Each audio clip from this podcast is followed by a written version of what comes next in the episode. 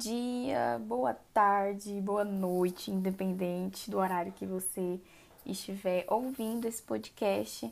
Eu peço para que você seja muito abençoado com essa leitura do dia 13 do nosso livro Uma Vida com Propósito. Né? Hoje é o dia 13, o tema é a adoração que agrada a Deus. Ame o Senhor, o seu Deus, de todo o seu coração de toda a sua alma, de todo o seu entendimento e de todas as suas forças. Marcos 12, 30. Deus quer você por inteiro. Deus não quer apenas uma parte de sua vida. Ele pede todo o seu coração, toda a sua alma, toda a sua mente e toda a sua força.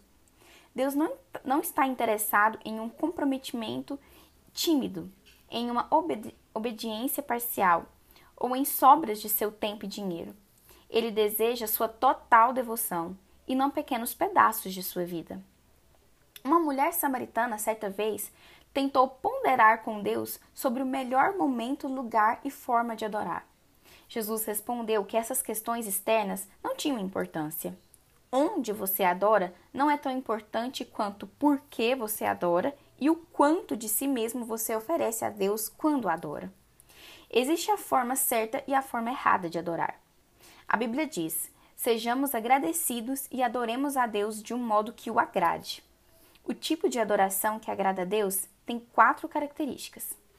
Primeira característica: Deus se agrada quando nossa adoração é precisa. As pessoas frequentemente dizem: Eu gosto de pensar em Deus como. E então contam sobre que tipo de Deus gostariam de adorar. Mas nós não podemos apenas criar nossa própria imagem de Deus confortável e politicamente correta e adorá-la. Isso é idolatria. A adoração deve ser baseada na verdade das Escrituras e não em nossas opiniões a respeito de Deus. Jesus disse à mulher samaritana: Os verdadeiros adoradores adorarão o Pai em espírito e em verdade. São estes os adoradores que o Pai procura. Adorar em verdade significa adorar a Deus tal como ele é verdadeiramente revelado na Bíblia. Segunda característica: Deus se agrada quando nossa adoração é autêntica. Quando Jesus disse que você deveria adorar em espírito, ele não estava se referindo ao Espírito Santo, mas ao seu espírito. Feito à imagem de Deus, você é um espírito que habita em um corpo, e Deus concebeu esse espírito para que você se comunicasse com ele. A adoração é o seu espírito correspondendo ao espírito de Deus. Quando Jesus disse: ame o Senhor, o seu Deus, de todo o seu coração, de toda a sua alma, ele queria dizer que a adoração deveria ser genuína e sincera. Não é apenas uma questão de utilizar as palavras corretas. Você deve querer dizer o que diz. O louvor sem sentimentos não é um absoluto louvor. Não vale nada e é um insulto a Deus. Quando adoramos Deus, quando adoramos, Deus olha para além de nossas palavras para ver a postura de nossos corações. A Bíblia diz: O homem vê a aparência, mas o Senhor vê o coração. Visto que a adoração envolve regozijar-se em Deus, ela mobiliza as emoções. Deus lhe deu emoções para que você pudesse adorá-lo com intensidade, mas essas emoções devem ser genuínas e não fingidas. Deus odeia a hipocrisia. Ele não quer exibicionismo, fingimento ou falsidade na adoração. Ele deseja o seu amor sincero e verdadeiro. Podemos adorar a Deus de modo imperfeito, mas não podemos adorá-lo sem sinceridade. Logicamente, só a sinceridade não é suficiente. Você pode estar sinceramente errado. É por isso que tanto em espírito como a verdade são necessários. A adoração deve ser precisa e autêntica. A adoração agradável a Deus é profundamente emocional e profundamente doutrinária. Usamos tanto o coração quanto a cabeça. Hoje em dia, muitas pessoas comparam estar comovido com uma música a ter sido tocado pelo Espírito Santo, mas não é a mesma coisa. A verdadeira adoração acontece quando seu espírito responde a Deus e não a alguma melodia musical. Na verdade, algumas canções introspectivas e sentimentais impedem a adoração, pois retiram a evidência de Deus e a transfere para nossos sentimentos. Sua maior distração na adoração é você mesmo, seus interesses e suas preocupações com o que os outros pensam ao seu respeito. Os cristãos discordam a miúde sobre a forma mais apropriada ou genuína de louvar a Deus, mas essas discussões normalmente refletem apenas as diferenças de formação e personalidade. Muitas formas de louvor são mencionadas na Bíblia, entre elas confessar, cantar, postar-se em honra, ajoelhar-se, dançar, fazer ruídos de alegria, testificar, tocar instrumentos musicais e erguer as mãos. O melhor estilo de adoração é aquele que mais genuinamente representa o seu amor por Deus, baseado na formação e na personalidade que ele lhe deu. Meu amigo Gary Thomas reparou que muitos cristãos parecem estar emperrados em uma via de adoração, em uma rotina insatisfatória, em vez de terem uma empolgada amizade com Deus. Eles se obrigam a utilizar métodos devocionais ou estilos de adoração que não se adaptam à forma exclusiva que Deus lhe deu. Gary refletiu consigo mesmo. Deus, propositadamente, nos fez todos diferentes por que deveríamos todos amar a Deus da mesma forma? Lendo obras cristãs clássicas e entrevistando, crente, entrevistando crentes maduros, Gary descobriu que os cristãos têm utilizado caminhos variados há dois mil anos para desfrutar de intimidade com Deus. Esses caminhos passam por estar ao ar livre, estudar, cantar, ler, dançar, criar obras de arte, servir as outras pessoas, ser solidário, desfrutar da comunhão e participar em dezenas de outras atividades. Em seu livro Caminhos Sagrados, Gary identifica nove maneiras pelas quais as pessoas se aproximam de Deus. Os naturalistas são mais motivados a amar a Deus ao ar livre, em ambientes naturais. Os sensitivos, que amam a Deus com os seus sentidos e apreciam belos cultos de adoração que envolvam o aspecto visual, paladar, aroma e toque, não apenas sua audição. Os tradicionalistas, que se aproximam de Deus por meio de rituais, liturgias, símbolos e estruturas rígidas. Os ascetas, que preferem amar a Deus em solidão e simplicidade. Os ativistas, que amam a Deus pelo confronto com o mal, combatendo a injustiça e trabalhando para tornar o mundo um lugar melhor. Os caridosos, que amam a Deus amando os outros e suprindo suas necessidades. Os entusiastas, que amam a Deus com festas. Os contemplativos, que amam a Deus por meio de adoração. E os intelectuais, que amam a Deus ao estudá-lo com a mente. Não há abordagem tamanho único para adorar e desenvolver amizade com Deus. Uma coisa é certa: você não glorifica a Deus tentando ser alguém que ele nunca quis que você fosse. Deus quer que você seja você mesmo. Esse é o tipo de pessoa que o Pai está buscando. Os que são simples e honestos consigo mesmos perante Ele em sua adoração. Terceira característica: Deus se agrada quando nossa adoração é atenta. A ordem de Jesus, amem a Deus de toda sua mente, é repetida quatro vezes no Novo Testamento. Deus não se agrada do cântico descuidado, preces mecânicas com frases feitas ou exclamações desatentas de Louvado seja o Senhor, porque não podemos pensar em nada melhor para dizer no momento. Se a adoração for mecânica, não significará nada. Você deve envolver a sua mente. Jesus chamou as orações desatentas de vãs repetições. Até mesmo termos bíblicos podem se tornar expressões banalizadas pelo uso exagerado, e então deixamos de pensar no significado. É tão mais fácil utilizar chavões ao adorar, em vez de fazer um esforço para honrar a Deus com palavras originais. É por isso que eu o encorajo a ler diferentes traduções e paráfrases da Bíblia. Isso ampliará suas expressões de adoração. Tente louvar a Deus sem utilizar as palavras louvor, aleluia, obrigado ou amém. Em vez de dizer eu só quero louvá-lo, faça uma lista de sinônimos e use palavras novas como admirar, respeitar, valorizar, venerar, honrar e apreciar. Além disso, seja específico.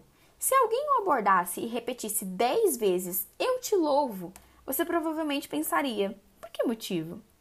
Você iria preferir ouvir dois elogios específicos do que 20 generalidades imprecisas. E Deus também. Outra ideia é fazer uma lista dos nomes de Deus e concentrar-se neles. Os nomes de Deus não são casuais. Eles nos contam sobre diferentes aspectos de seu caráter. No Antigo Testamento, Deus se revelou paulatinamente a Israel ao ir apresentando nomes novos para si mesmo, e ele nos orienta a louvar o seu nome. Deus também quer que nossas reuniões com a congregação sejam cuidadosas. Paulo dedica a isso todo um capítulo em 1 Coríntios 14 e finaliza: Mas tudo deve ser feito com decência e ordem. A esse respeito, Deus insiste em que nossos cultos sejam compreensíveis aos não crentes quando eles estiverem presentes em nossas reuniões de adoração. Paulo observou: Se você estiver louvando a Deus em espírito, como poderá aquele que está entre os não instruídos dizer o Amém às suas ações de graça, visto que ele não sabe o que você está dizendo? Pode ser que você esteja dando graças muito bem, mas o outro não é edificado. Ser sensível ao tratar com os não crentes que visitam o culto é uma ordem bíblica. Desprezar essa ordem é tanto desobediência quanto crueldade. Para uma explicação completa a esse respeito, veja o capítulo 13, Adoradores para ser um testemunho, adoração pode ser um testemunho, do livro Uma Igreja com Propósitos. Quarta característica: Deus se agrada quando nossa adoração é prática. A Bíblia diz: se ofereçam em sacrifício vivo, santo e agradável a Deus. Este é o culto racional de vocês. Por que Deus quer o seu corpo? Por que ele não diz apresentai-vos os vossos espíritos? Porque sem o corpo, você não pode fazer nada neste planeta. Na eternidade, você irá receber um corpo novo, melhorado e aprimorado. Mas enquanto você está aqui na terra, Deus diz: dê-me o que você tem. Ele está apenas sendo prático a respeito da adoração. Você já ouviu pessoas dizerem: Não poderei estar na reunião dessa noite, mas estarei com você em espírito? Você sabe o que isso significa? Nada. Isso é inútil. Enquanto você estiver na terra, seu espírito só poderá estar onde o seu corpo estiver. Se o seu corpo não está lá, você também não está. Na adoração, devemos oferecer nossos corpos como sacrifício vivo.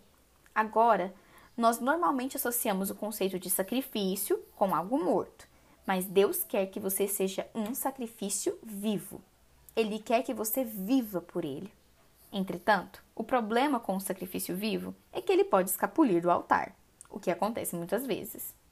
Nós cantamos firmes aos soldados, crentes em Jesus, no domingo e na segunda batemos em retirada. No Antigo Testamento, Deus se agradou dos muitos sacrifícios de adoração, porque eles profetizavam o sacrifício de Jesus por nós na cruz.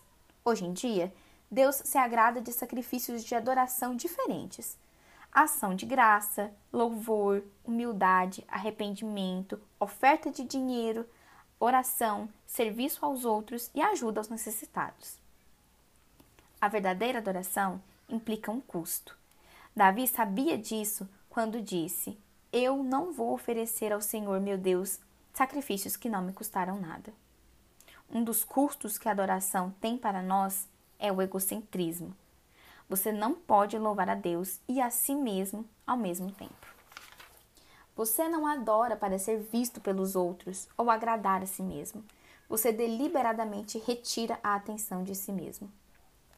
Quando Jesus disse: Ame a Deus com todas as suas forças, ele chamava atenção para o fato de que adorar exige esforço e energia. Nem sempre é conveniente ou confortável. De algumas vezes, a adoração é um mero ato de força de vontade, um sacrifício voluntário. A adoração passiva é um paradoxo. Quando você louva a Deus, mesmo sem vontade, quando sai de sua cama para adorá-lo, estando cansado, ou quando você ajuda os outros, estando esgotado, você está oferecendo um sacrifício de adoração a Deus. Isso agrada a Deus. Matt Redman, líder de adoração na Inglaterra, conta como seu pastor ensinou à igreja o verdadeiro significado da adoração. Para mostrar que adoramos é mais do que música, ele proibiu todos os cânticos por um período de tempo. até que eles aprenderam a adorar de outras maneiras. Ao fim daquele período, Matt escreveu a clássica canção Coração de Adoração. Tratarei a ti mais que uma canção, porque a canção em si não é o que exige. Sondas meu interior, muito além das aparências, estás olhando dentro do meu coração. O X, ou coração da questão, é uma questão de coração. Um tema para reflexão. Deus te quer por inteiro. Memorize este versículo. Amá-lo de todo o coração, de todo o entendimento e de todas as forças, e amar ao próximo como a si mesmo, é mais importante do que todos os sacrifícios e ofertas. Marcos 12, 33. Uma pergunta para você: O que agrada mais a Deus neste momento? A sua adoração pública ou a sua adoração particular? E o que você fará a respeito disso? Tenha um bom dia. Pra onde eu vou sem você?